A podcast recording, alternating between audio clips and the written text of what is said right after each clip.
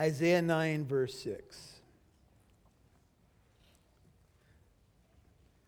For a child will be born to us, a son will be given to us, and the government will rest on his shoulders, and his name will be called Wonderful Counselor, Mighty God, Eternal Father, Prince of Peace.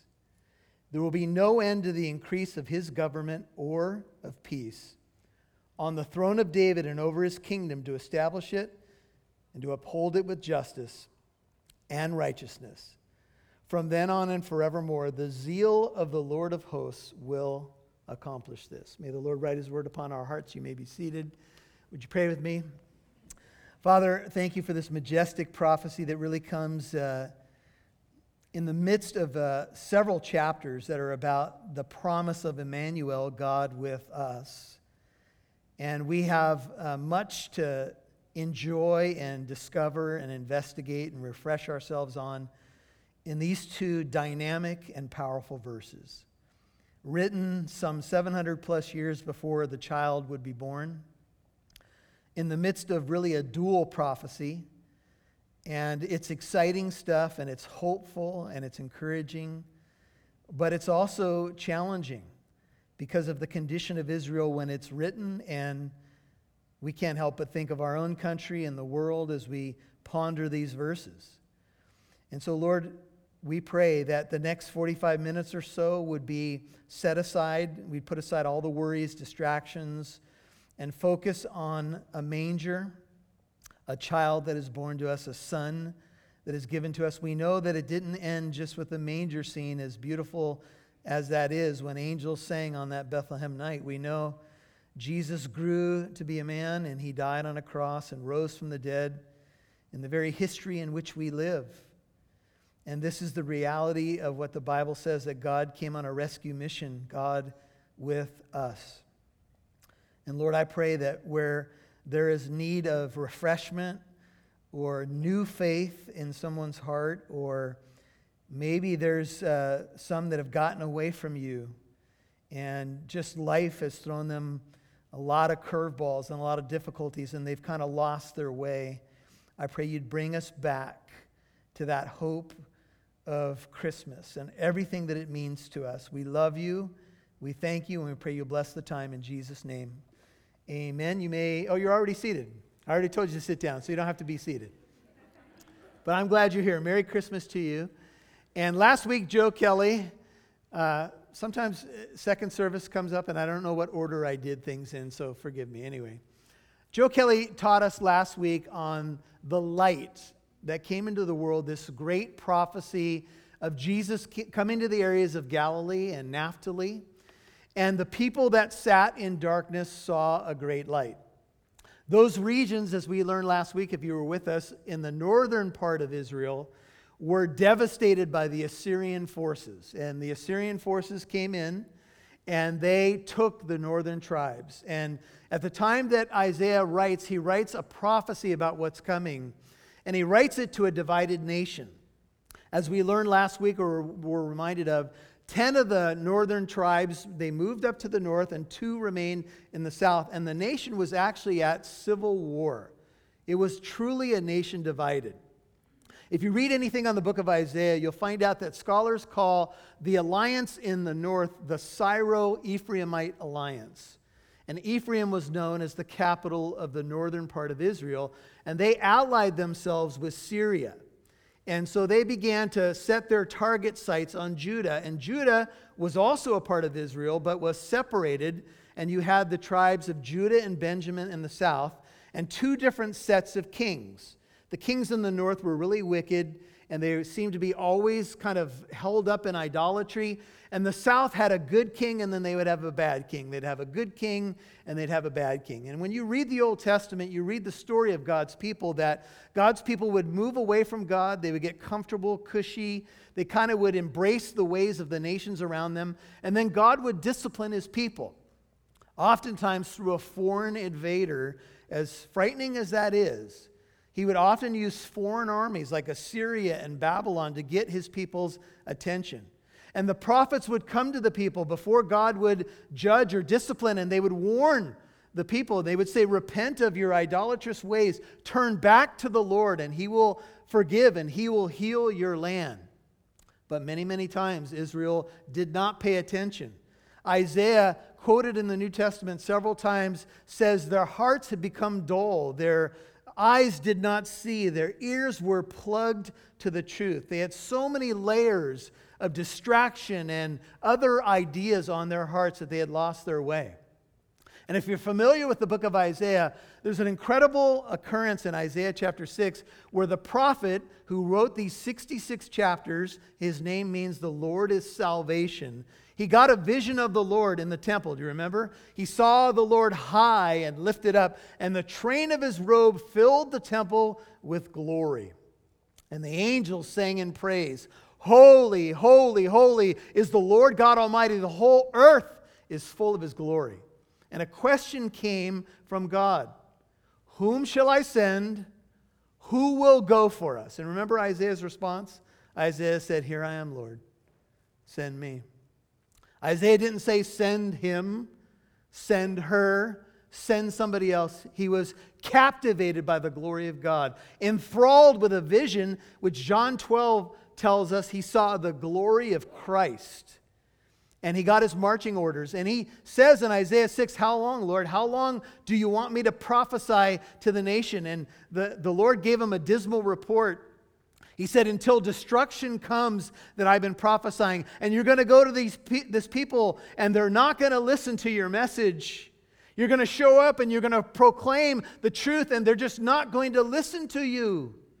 And in the very next chapter, in Isaiah chapter 7, the king of the time, and one thing I would encourage you to do, if you're looking for some devotional reading, read Isaiah chapter 6 through 9 together. And I think that you'll see these pieces come into place because the prophecies of Isaiah 7, 8, and 9 all go together. They're all, they all have a historical basis to them. In chapter 7, a quick highlight because we'll study this on, on Christmas Eve. Ahaz, the king of the time in Judah in the south, is inspecting the water supply. He's got threats coming at him everywhere. And in ancient warfare, if you could cut off the water supply of your enemy, you could devastate them, right? They'd have no water and they'd be done. So he's investigating the water supply. And God calls Isaiah to come out to Ahaz the king. And Isaiah says to him, God wants you to ask for a sign. God is with you, and he wants you to ask him for a sign. And Ahaz, sounding very religious and pious, says, No. I won't ask the Lord for a sign, nor will I test the Lord. Now, that sounds good until you realize who Ahaz was. And I want you to take a turn with me in your Bible to Second Chronicles, where you can take a look at this guy. This is Second Chronicles 28. So you have the books of Moses, Joshua, Judges, Ruth, 1st and 2nd Samuel, Kings, and Chronicles. Okay? You want Second Chronicles chapter 28. I want to show you the king of the time. His name is Ahaz. Second Chronicles 28, verse 1. You might note in your Bible, if you have dates in your Bible, this is about 735 BC. So that gives us a, a date there. Ahaz, Second Chronicles 28 1, was 20 years old when he became king. He reigned 16 years in Jerusalem, that's there in the south. And he did not do right in the sight of the Lord as David his father had done. He had come from the line of David. But he walked in the ways, twenty eight 28:2, of the kings of Israel, those in the north. He also made molten images of the Baals, false gods. Moreover, he burned incense in the valley of Ben Hinnom, and he burned his sons in fire, according to the abominations of the nations whom the Lord had driven out before the sons of Israel. God told the people of Israel that he's going to make the land of Canaan, the promised land, available largely because the Canaanites were involved in abominable practices. And in Deuteronomy 18, God said to his people, I do not want you to duplicate the detestable practices of those nations. I'm driving them out for what they do. And one of the things that they did is they offered their children, they burned their children alive, in some cases, apparently, from what we learn from history, to false gods to appease the false gods for largely blessings on the nation and fertility blessings. They sacrificed their babies. Really sad. King Ahaz, in order to try to get blessings for himself or whatever his motivation was, did the same to his own children. Very, very sad. He sacrificed and burned incense on the high places for to false gods, on the hills and under every green tree. Wherefore, verse 5 the Lord his God delivered him into the hand of the king of Aram, that's Syria, to the north of Israel, and they defeated him and carried away from him a great number of captives and brought them to Damascus, the capital of Syria. And he was also delivered into the hand of king, the king of Israel there in a civil war, who inflicted him with heavy casualties. For Pekah the son of Remaliah slew in Judah 120,000 in one day, all valiant men, notice, because they had forsaken the Lord God of their fathers. Skip down to verse 16. At that time, King Ahaz sent to the kings of Assyria for help. He wouldn't look to God. For again, the Edomites had come and attacked Judah and carried away captives. The Philistines also had invaded the cities of the lowland and of the Negev of Judah and had taken Beth Shemesh, Aijalon, Gederoth, and Soco with its villages, Timnah with its villages, and Gimzo with its villages, and they settled there. For the Lord, the Lord humbled Judah, 19, because of Ahaz, king of Israel, for he had brought a lack of restraint in Judah and was very unfaithful to the Lord.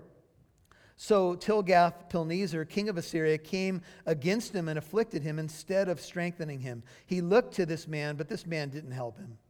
Although Ahaz took a portion out of the house of the Lord and out of the palace of the king and out of and of the princes and gave it to the king of Assyria, it did not help him. He even took the holy vessels and it didn't help. Now, in the time of his distress, the same, this same king Ahaz became yet more unfaithful to the Lord. For he sacrificed to the gods of Damascus, which had defeated him, and said, Because the gods of the kings of Aram help them, I will sacrifice to them that they may help me. Be- but they became the downfall of him and all Israel. Moreover, when Ahaz gathered together the utensils of the house of God, the temple, he cut the utensils of the house of God in pieces and he closed the doors of the house of the Lord and made altars for himself in every corner of Jerusalem. In every city of Judah, he made high places to burn incense to other gods and provoke the Lord, the God of his fathers, to anger. Back to Isaiah chapter 9. When Isaiah is commissioned to go to Ahaz, he says to Ahaz, I want you to ask for a sign. God essentially has given you a blank check. And Ahaz, sounding religious, says, Nope, I won't ask, I won't test the Lord. And Isaiah says, Okay, if you won't ask for a sign, the Lord will give you a sign. Remember what the sign was? Behold, a virgin will be with child, Isaiah 7:14, will bear a child, and they shall call his name. What's the name? Emmanuel, which means God with us. You're not with God but God is with you, says Isaiah to Judah. Now, here's what happened the northern kingdom was taken in 722 BC, devastated and, and, and demolished. And some people ran down to the south. And Judah had four attacks, my understanding of world history, come their way. But each time, even though they were hurt by the attacks, they were never completely sacked because there was a supernatural power protecting the house of David, if you will, because God had made a promise in 2 Samuel 7 that someone from the line of David would sit on the throne forever. And so there was a greater power working than Assyria, a power that could not be stopped. And if God is for us, who can be against us? God is for you, brothers and sisters. If you know Jesus, He is on your side. He's even working all things together for good. And so, even though Ahaz sounded religious, as I mentioned, he refused, and God gave a promise. A promise in the midst of rebellion, a promise in the midst of idolatry, a promise in the midst of terrible sins that were happening in, in the nation, a nation that had largely turned away from God. And I have to tell you, right now, the reports on U.S. spirituality are pretty dismal. Experts that are doing polls right now are saying that church attendance in America in the last 10 years is down 10%. That is a significant number compared to past years. It's a very significant drop. And I just read an article this morning where millennials, basically in their mid 20s to their late 30s, four out of 10 millennials are saying that they have no religious affiliation any longer. America is on a slippery slope to rejecting God. And I'm reading a book right now uh, done by years of research in America that are, the pollsters are saying that if trends continue the way they are, thousands of Christian churches will close in America in the next 20 years. Thousands of Christian churches. And the, those who are writing the article saying, are saying that the population growth compared to church attendance is, is so out of whack that churches, small churches, are just simply not sustainable. And it'll come down to a point where they'll either have to pay a pastor or pay for an air conditioner or some facility bill. That's the, the pollsters are saying that's the trend. And I've been telling you from this pulpit if you look at Europe, and you look at all the empty church buildings in Europe, don't be surprised that a culture that decides to move away from God will have thousands of empty church buildings that will be converted into other uses. This is what's happening right now in America. Do you know that nine out of 10 churches in America have 350 attendants or less? There's only one in 10 churches in America that have 350 or more in Sunday worship attendance. And so, what's happening now is churches that are smaller, averaging about 75 people or somewhere around there, will begin to close their doors because they just won't simply, simply won't be able to sustain their ministry. That's America. Now, I hope that that will inform your prayers a little bit more. I hope that will cause you and me to say, Oh Lord, what can we do? How can we change our hearts? I, I don't want to look at someone else. I'm going to look at me and my house. I'm going to ask the question as for me and my house, are we serving the Lord? Am I trying to share this hope of Christmas and the second coming of Jesus and all that it means to my culture, to my sphere of influence, at work? I know it's not politically correct to stand up for your faith in our day. But who cares? Who do you want to please? See, this is, this is part of what's gotten us in trouble in the church is that the church has been so muzzled by the culture, we're afraid to preach the truth anymore. But this is what we need. And here's the good news that despite all of our rebellion and even our own hearts, how we can be apathetic and prone to wander, right in the midst of all this rebellion and a king that burns incense to false gods and won't uh, look to God, he won't look to Emmanuel. God says, A child will be born to us. Isaiah 9 6. A son will be given to us. You know, don't, don't you often see that at the darkest times in our life, that's when the light shines the brightest?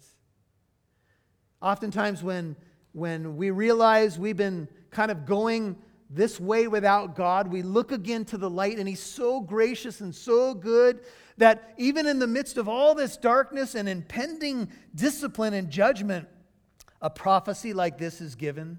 700 years plus before it happened, a child, would you note in your Bible, Isaiah 9 6, will be born to us. The emphasis in Hebrew is on the child, but it's also letting us know that he'll come for us.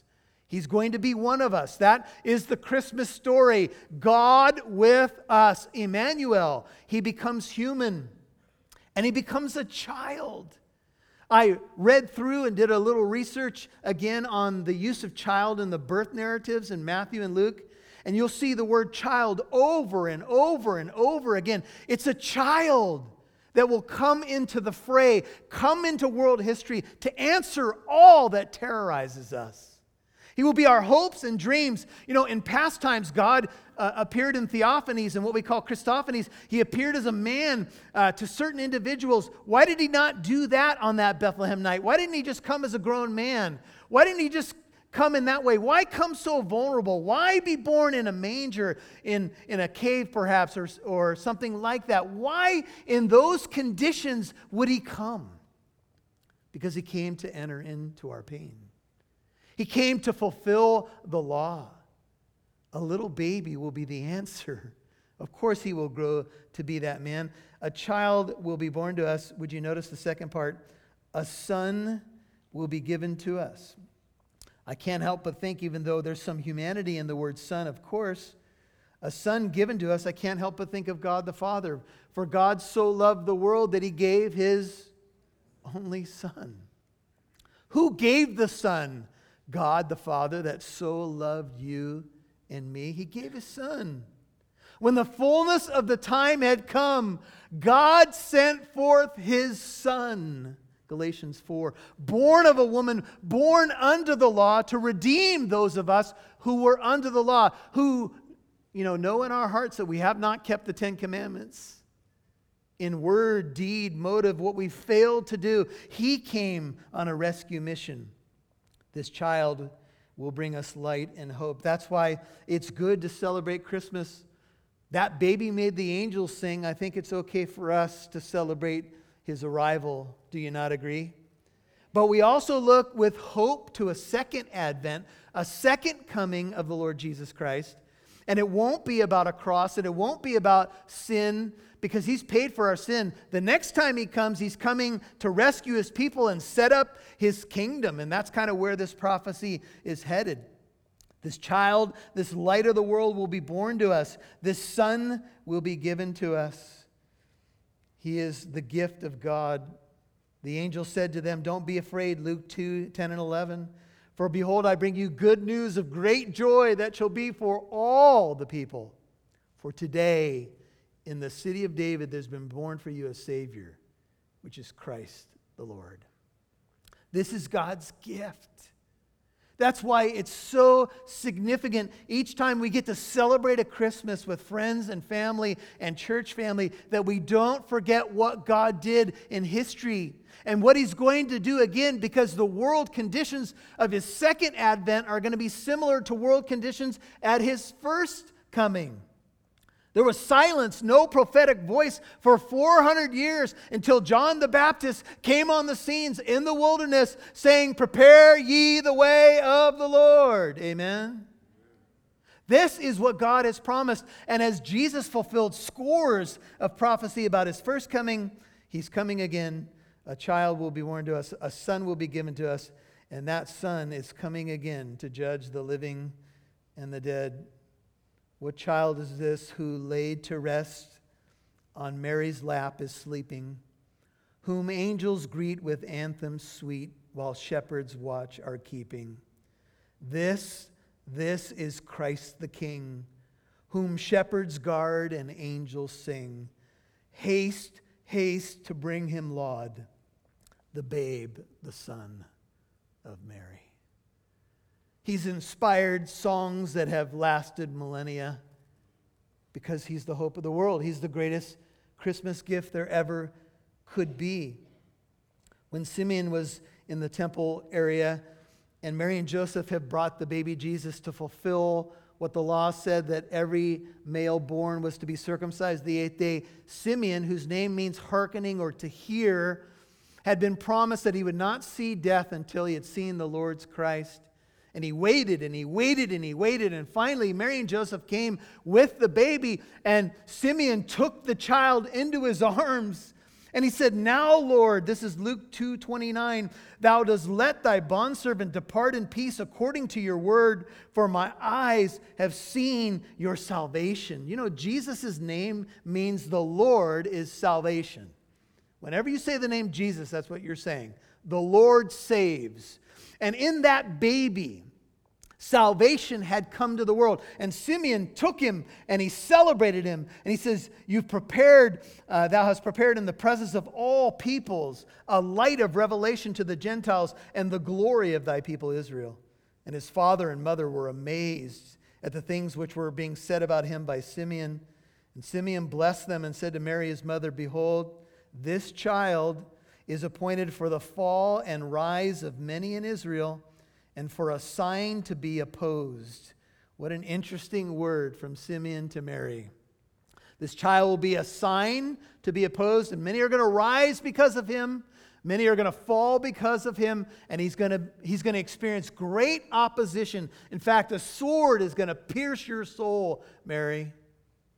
Wow. And Simeon blessed them and gave this word. That's, if you want to look at those verses, Luke 225 through about 34.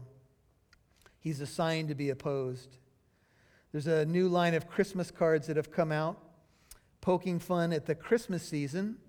Premier News reports that a British company called Love Layla, in trying to be humorous at Christmas, has offended many with their cards that read the following They say, Mary just needs to admit that she slept with someone else. It has a picture of, I'm trying to enlarge it, but you're not going to be able to see it, uh, a little caricature of the Holy Family. And it says that Mary just needs to admit that she slept with somebody else. A new line of cards trying to be humorous. Do you know that in John chapter 8, the religious leadership of Jesus' day said these words to him? We were not born of fornication. We have one, one Father, God. Do you know that even the religious leadership accused Jesus of being born out of a wedlock or an adulterous relationship or a relationship outside of marriage? There's nothing new under the sun. We're just poking fun. They go on to say the new cards have sayings like, Mary just needs to admit she slept with someone else. Sorry, your December birthday is overshadowed by a bloke that wore socks with sandals. They say Christmas isn't just about religion, it's also about having fun and enjoying ourselves. The company said in a statement We're just trying to be original and funny by catering to all different types of humor. We don't set out to be deliberately or to deliberately upset anyone, okay. References to Mary also upset Catholics, as Australian disc jockey Kyle Sandilands found out a few months ago when he said on the air Mary was impregnated behind the camel shed. I thought Mary was Jesus' girlfriend, but apparently it was his mother, he said on air. And the mother lied, obviously, and told everyone, Nah, I got pregnant by a magical ghost. Calling those who believe the Bible story dumb, he went on to comment that you might believe everything that was written down 2,000 years ago uh, to be absolutely accurate. Good on you, but you're dumb. You're as dumb as dog blank. He later apologized for his comments. But that's our world, right?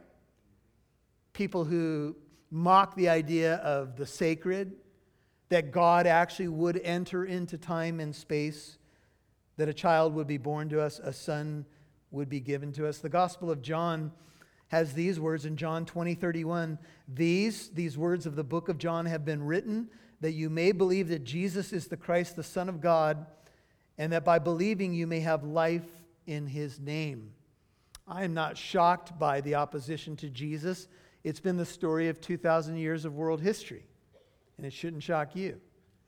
But the question for us as believers is what do we do in this time in which we live? How do we make known the hope of the gospel in a way that shows the love and the truth of Christ? How do we remind ourselves that what's at stake is life in his name? Because he who has the Son has this life, and he who does not have the Son of God does not have this life. That's what the Bible says. It's either true or it's not. Jesus either is the way, the truth, and the life, and the only way to God the Father, or he's not. Now, what is amazing is that as this prophecy unfolds, we get a little bit about the child, the son born to us.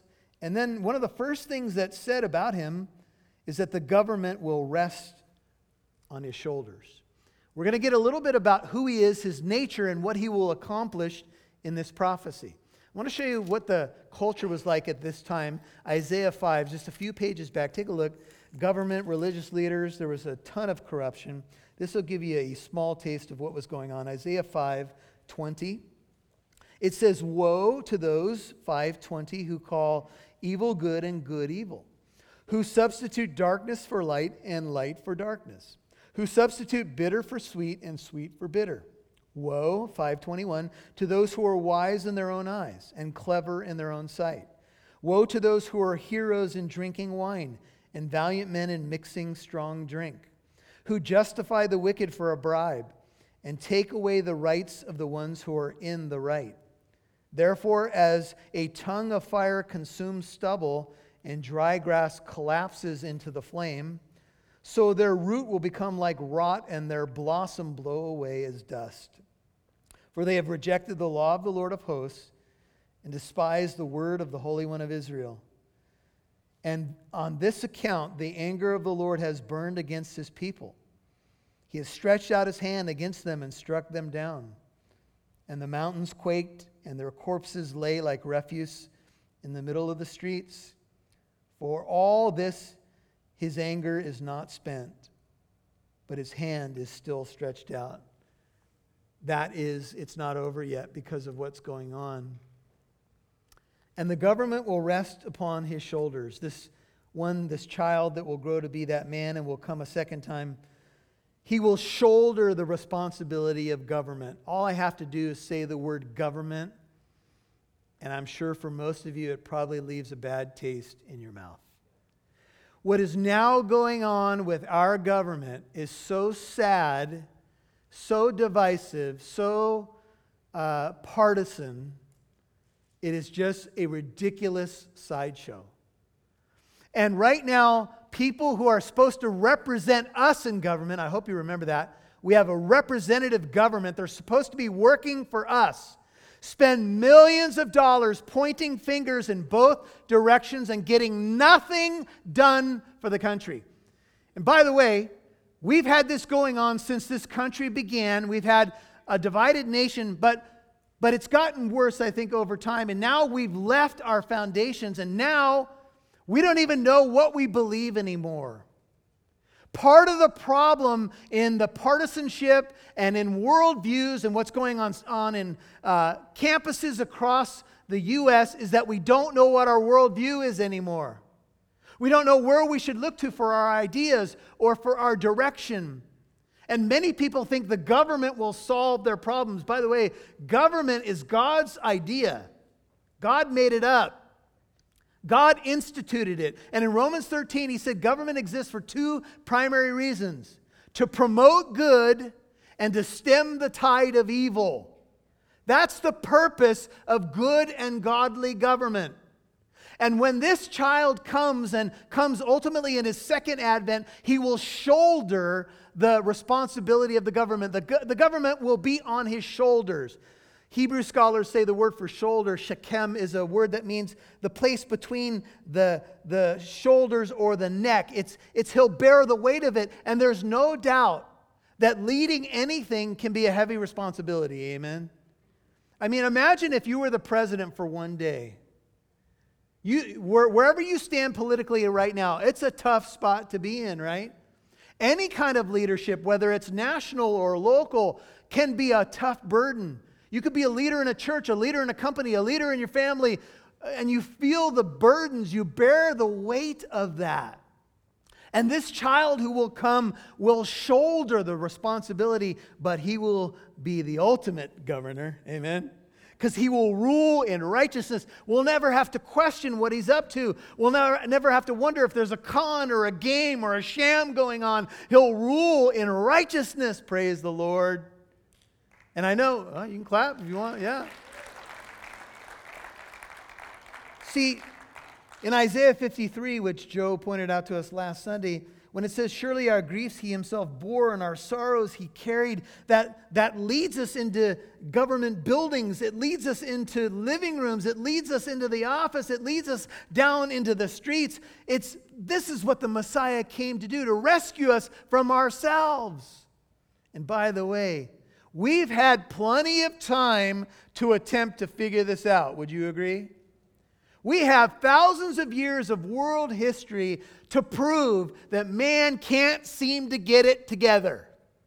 We have more technology, more at our fingertips, and we still have the age old problems right here of the heart. This is what the Bible says. The Bible says that this child, this Savior, this Messiah will bring light into our darkness. His name and it interests me that after it talks about the government, it says his name will be called Wonderful Counselor. For those of you who are taking notes, Hebrew scholars say that wonderful could be translated wonder filled, and the word wonder emphasizes supernatural qualities. In fact, when uh, the annunciation of Samson's birth came to his parents, Manoah said to the angel of the Lord, What is your name so that we, when your words come to pass, we may honor you? Judges 13, 17, and 18. But the angel of the Lord said to him, Why do you ask my name, seeing that it is wonderful? See, wonderful has the idea of wonder filled, filled with supernatural insight. He'll be a wonderful counselor. Jesus has the best ideas. Do you agree? See, he gave us 10 commandments and then he just simply put them into two. Just love God with everything you are and love your neighbor as yourself. Wouldn't that solve all of our problems? Those are pretty good ideas, don't you think? Ah, I don't know if we need those ideas. We got to get them off the wall, those commandments, you know. That's what our culture says. And interestingly enough, back in the day, here's what was happening in Israel. Take a look at Isaiah 8, verse 19. When they say to you, 819, consult the mediums and the spiritists who whisper and mutter, should not a people consult their God? Should they consult the dead on behalf of the living? They were getting involved in seances and necromancy, seeking the dead for their answers, using mediums for consultation or counsel. What should I do? Who should I marry? Will I meet someone tall, dark, and handsome? And they went to the lady and you pay her, you know, 20, 29.99, three easy installments. And oh, she goes into her thing. Oh, this is what I see in your future. Oh, whoa. Let me look at the lines in your hand. Oh. And the people ate it up because that's what the nations around them did. They said, Never mind the law of God, the inspired word of God. Let's, let's talk to this lady who goes into this trance. And they consulted her. Notice, and it says, to the law and the testimony, 820, if they do not speak according to this word, it's because they have no dawn, they have no light in them. Don't listen to them. But the people loved it. And they ate it up. And they didn't consult their God, but this one is a wonderful counselor. Has he become your counselor? Do you know you have a counselor who lives in you if you're a Christian? And he's given you a whole book of counsel right here. The inspired word of God. And people say, that Bible. We're not gonna, we're not talk about that. You're going to do a Bible study on Friday night. I need a Bible boy, a Bible. Now, wait a minute. Right? And this, this is what happens. Don't you have any of your own ideas, Bible boy? This is the inspired word of God. And by the way, people who think that they have new ideas all of their old their ideas are just old repackaged ideas anyway. Most of them don't know it. But that's all it is. The one thing that we've learned from history is that we don't learn from history. right? People say, oh, we can do better than that Bible. We'll, we'll go over here. We'll, we'll seek this out. We'll do this over here. And God says, oh, you will?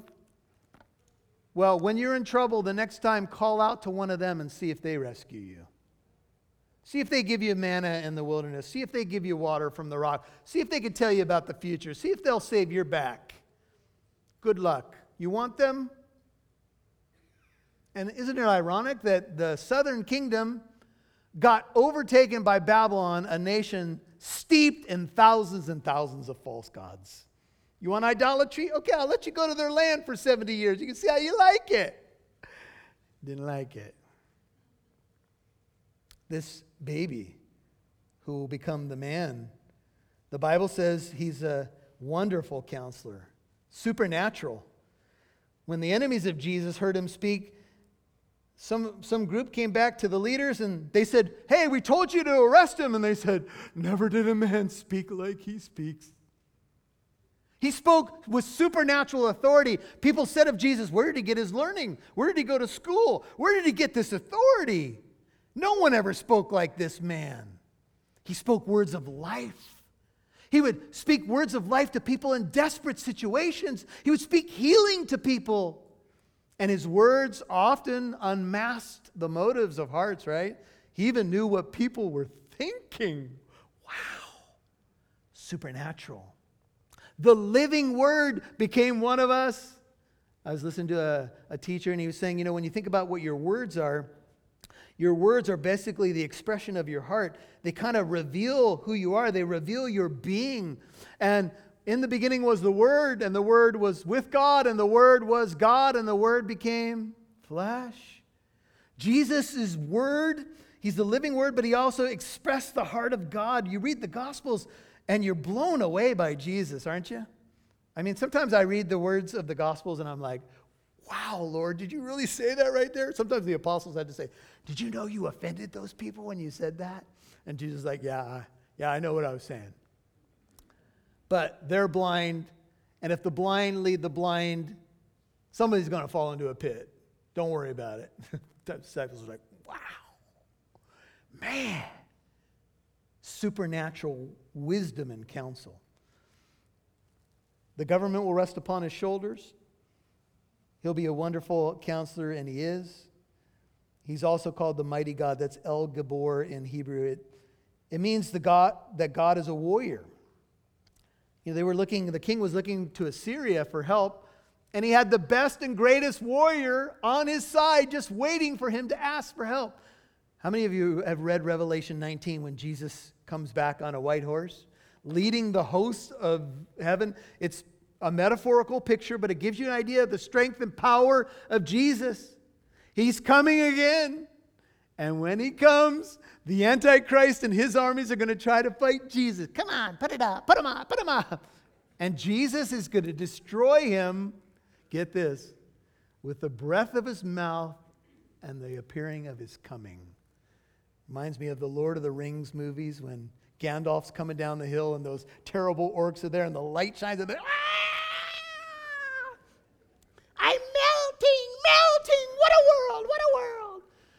Little Wizard of Oz for you.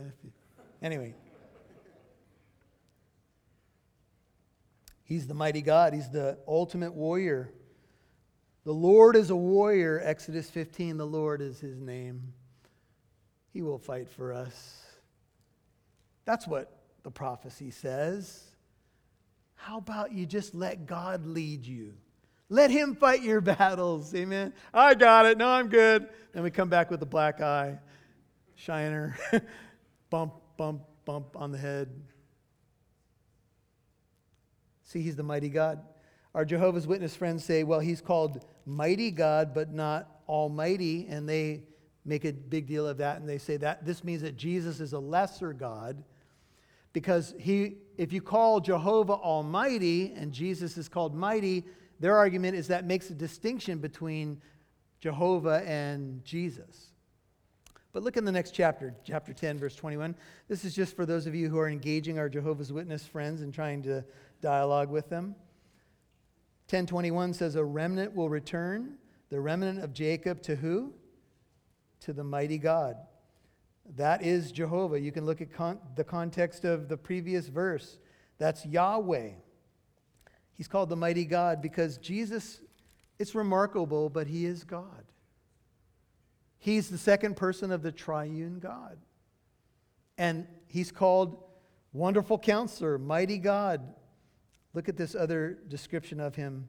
He's called Everlasting Father. Some of your Bibles may say Father of Eternity. Uh, Hebrew scholars say that you could render it either way, or Everlasting Father. Write down in your notes or in your Bible Micah 5 2. The prophecy that Jesus would be born in Bethlehem says, his goings forth are from long ago, from the days of eternity. He's the everlasting Father, the Father of eternity. He rules it all, He holds it all together. And they also, scholars also say that you need to see in this, this title of Jesus his fatherly care. That he's the everlasting Father in this sense, that he will always be there for you. Now, I've mentioned government. Let me mention another plight in our society it's fatherlessness. It's a huge issue right now in many communities. Kids growing up without a dad, without a father figure, without influence. We're also in a divorce culture. And I know that's probably impacted many of you.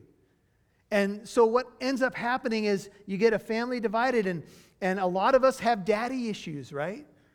A lot of us had our fathers leave us, but He is an everlasting Father. Part of the meaning here is that He's a Father who will never forsake you.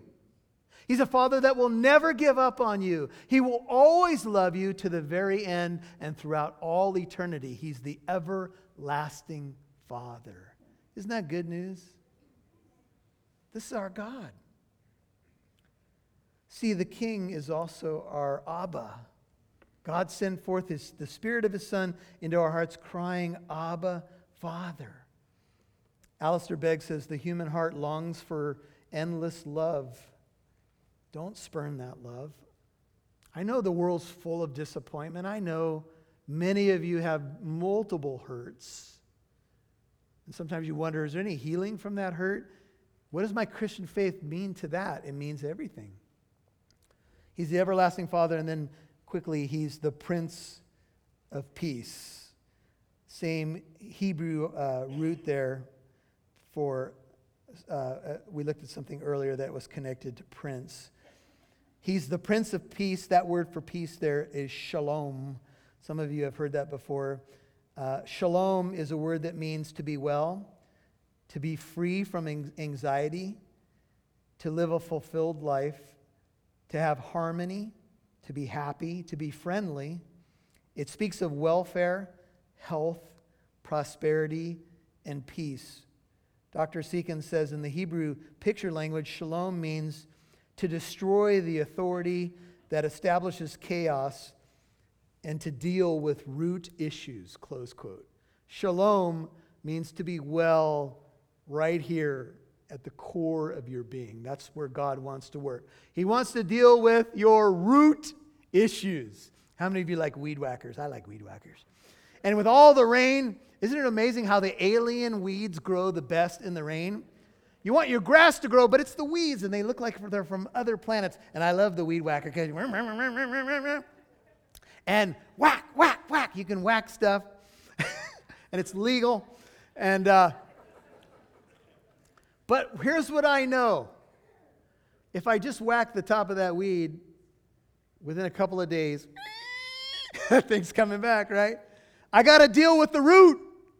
But that's harder work because usually the weeds are prickly and you got to get on your hands and knees. You got to wear a glove and, you know, and it's, it's pull and pull and that thing fights back and pull. But shalom means Jesus wants to deal with your root issues. And that means sometimes when you hear the Bible taught, it's going to hit you right in the root, not just whack the top of your problem. It's going to come right here. And you're going to go, and all God's people said, ouch. I feel you. But the good news is once the root is pulled out, the weed won't come back. You want to deal with your root issues? Let the Prince of Peace into the recesses of your heart that you have kept him at bay. Let him in. Say, Lord, search me and know me. I'm even afraid to pray that sometimes, but I know it's the best thing I can pray because I want Him to work in the innermost being. I want Him to be Prince there. Jesus said, My peace I give to you, not as the world gives, do I give to you. John 14, 27. Don't be afraid. See, he's the Prince of Peace and he gives peace. He himself is our peace, Ephesians 2:14 and there will be no end to the increase of his government. Verse 7. On the throne of David and over his kingdom, that's what God promised, that that throne would last. To establish it and uphold it with justice and righteousness, that's how he's going to rule. And his rule will be from then on and forevermore. These are pointers to his second coming as well, where he'll establish his millennial reign. And we might say at the end of this message, well, how do we know that's going to happen? How do we know that maybe with the deists, God didn't just wind up the universe and, and go off on vacation and just let it go and say, good luck? We know because Jesus entered into our world. We know that God loves us because he entered into our pain. That's a big reason why I'm a Christian, by the way. It's because Jesus came into our pain and he's alive. And God is zealous for you and me. End of verse 7. The zeal of the Lord. That means the passion, the burning passion of the Lord for his people, for souls, for the lost. It's His zeal that will accomplish this. He is zealous for you. He loves you. That's why He sent Jesus. That's why He called you. And I know there's a, a bunch of stories in this room right now of when you were called. And I know for a lot of you, you were called at a time and place when you were in a bad spot. I can speak for myself. I was in a really bad place, a very dark place. I put on a good facade. I could fool people at the parties. I could kind of go with the flow, but in my soul, I knew there was darkness and emptiness. And you know what? God is so good. He allowed me through some relationships to be invited to church. I fought it for a while, and I finally came. And all of a sudden, I heard the truth, and it was like the, a flood of light came into my soul. For, for me, that happened in the late 80s. And it's been over three decades now of an amazing journey with this God of light. He's so good. Through my ups and downs, through my times when I look at myself and say, God, how could you love someone like me? How do you let me speak on your behalf? you know, there's times we all go through that. But His grace is so sufficient, so beautiful, so everlasting. This is who He is. And if you've not met Him before, this would be a great time of the year to open your heart. If you've been away for a while, maybe you've kind of taken a left turn and and you kind of just decided, ah, I'm not going to really pay attention to my Bible and not going to go to church, and maybe some of that, you're reaping some of that. Here's the good news He's never given up on you, He loves you. He would just invite you to come home. Would you pray with me? Father, thank you for the precious people that have gathered on this Lord's Day. In this wonderful Christmas season of hope, you've given us this idea of a season of hope to share with all of our friends and family, all of our church family. And I'm grateful that you are the hope of the world. I'm grateful that you entered into my darkness and showed me the light of Jesus. I pray for all the precious saints that are here who already know you, that their hearts would be refreshed and encouraged about this child who came to rescue us. Thank you that Jesus grew, died on that cross, shed his blood, knowing what he would have to do, and rose to defeat death, our mortal enemy, one that we all have to admit we're, we've got some hesitations and fears about our mortality. But thank you that Jesus came to defeat that as well. While ancient Israel worried about Assyria and Syria and Judah worried about Israel, you've come to conquer sin, death, and Satan. And you've done that. And we're just waiting for your second advent, Lord, with great anticipation. Thank you that you're the hope that we've longed for. And until you come for us, Lord, or we go to be with you, would you help us as your church to occupy until you come? Would you help us to be ambassadors of hope during this season? We were able to help with the Christmas outreach over 30 families. Thank you for that. Thank you for that expression of the gospel. Thank you for the generosity of this congregation. Thank you for the many ways they're reaching out right now, week to week, day to day. May you bless those efforts. I pray that many on Christmas Eve and even in the services before and after will come to faith in Christ, that there'll be a revival here in the Inland Empire. It would move to Southern California, to the state of California, and all over this nation and the world, Lord. We need it. And we know you're working in many different places in the world right now. Church is growing in the Middle East, in China. I heard that a statistic that the fastest growing churches are in Iran right now, which is amazing. And we know you're always at work. And I, we pray, Lord, that as we think about America, we think about our families, think about things that are very personal to us, that you do a new, fresh work in our hearts. It would spill over, and we'd continue each day to rejoice in the hope of Christmas. It's in Christ's name we pray. Amen. Would you stand?